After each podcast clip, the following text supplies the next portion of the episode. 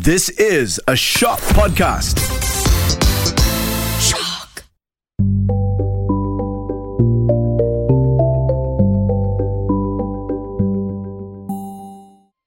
Once upon a time, a man and a woman had long in vain wished for a child. They had a little window at the back of their house from which a splendid garden could be seen. It was full of the most beautiful flowers and herbs. The garden, however, was surrounded by a tall, high wall, and no one dared to go into it because it belonged to an enchantress who was powerful and was dreaded by many. One day, the woman stood by this window. She looked down into the garden when she saw a bed planted with the most beautiful flowers she had ever seen. It looked so stunning that she longed to gather a bouquet of her own just for the house. She quietly pined away for it and began to look pale and miserable. Her husband was alarmed by his wife's sudden sadness and asked, What's wrong, dear wife? Are you all right? Ah, my darling, she replied. I was just thinking of those flowers in the garden next door. I wish we could visit it and pluck a few to brighten our house a little. The man, who loved her dearly, was pained by seeing his wife upset, and he thought, perhaps there is no harm in going to the garden and gathering just a few stalks for her. I'm sure nothing will come of it, and the owner won't even notice.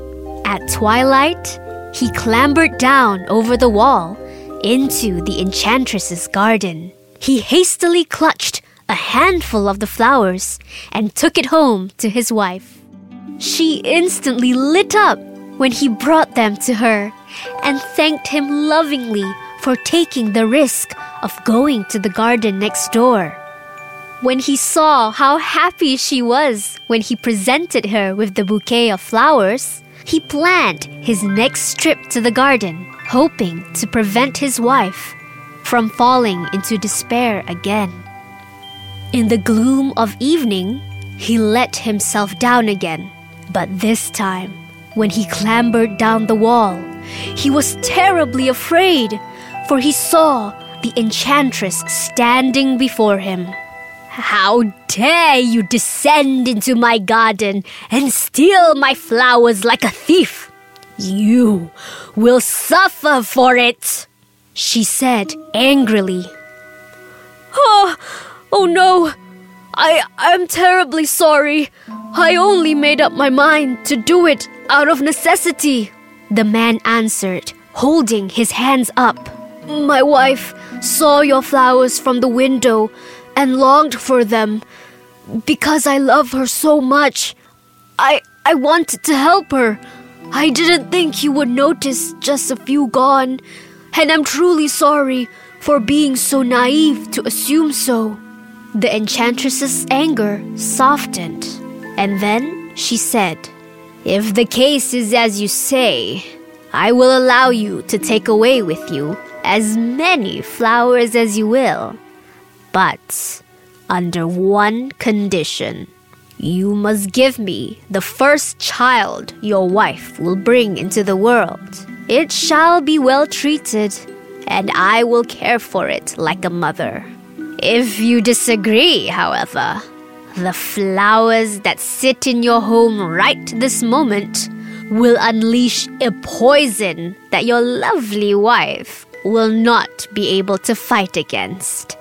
The man, in his terror, consented to everything and ran home as quickly as he could to find his wife safe and sound, much to his relief. He fell into his wife's arms and explained what had just occurred with the enchantress. There was nothing more that they could do, no way to undo or reverse the agreement. A few months later, the woman finally fell pregnant.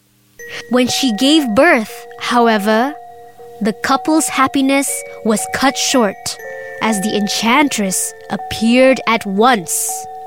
She gave the child the name of Rapunzel and took the baby girl away to care for as her own. Rapunzel grew into the most beautiful child under the sun.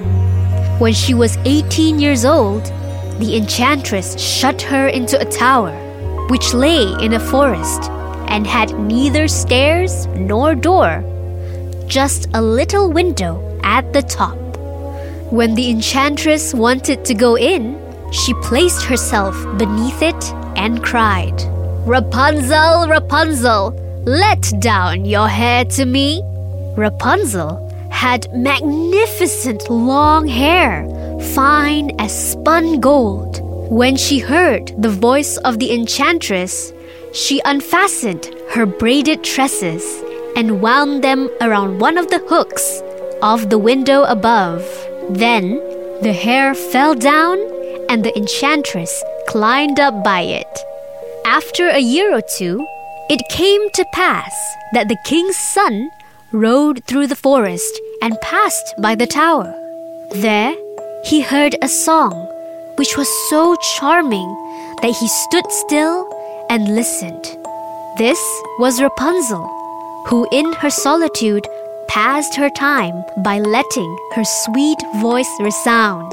The king's son wanted to climb up to her and looked for the door of the tower, but none was to be found. He rode home, but the singing had so deeply touched his heart that he went out into the forest every day and listened to it. Once, when he was taking a break behind a tree, he saw that an enchantress appeared by the tower, and he heard how she cried, Rapunzel, Rapunzel, let down your hair to me. Then Rapunzel let down the braids of her hair, and the enchantress climbed up to her. If that is the ladder by which one mounts, I too will try my fortune, he said. And the next day, when it began to grow dark, he went to the tower and cried, Rapunzel, Rapunzel, let down your hair to me. Immediately, the hair fell down, and the king's son climbed up. What will happen when the king's son climbs up to the tower? Tune in to part two to find out.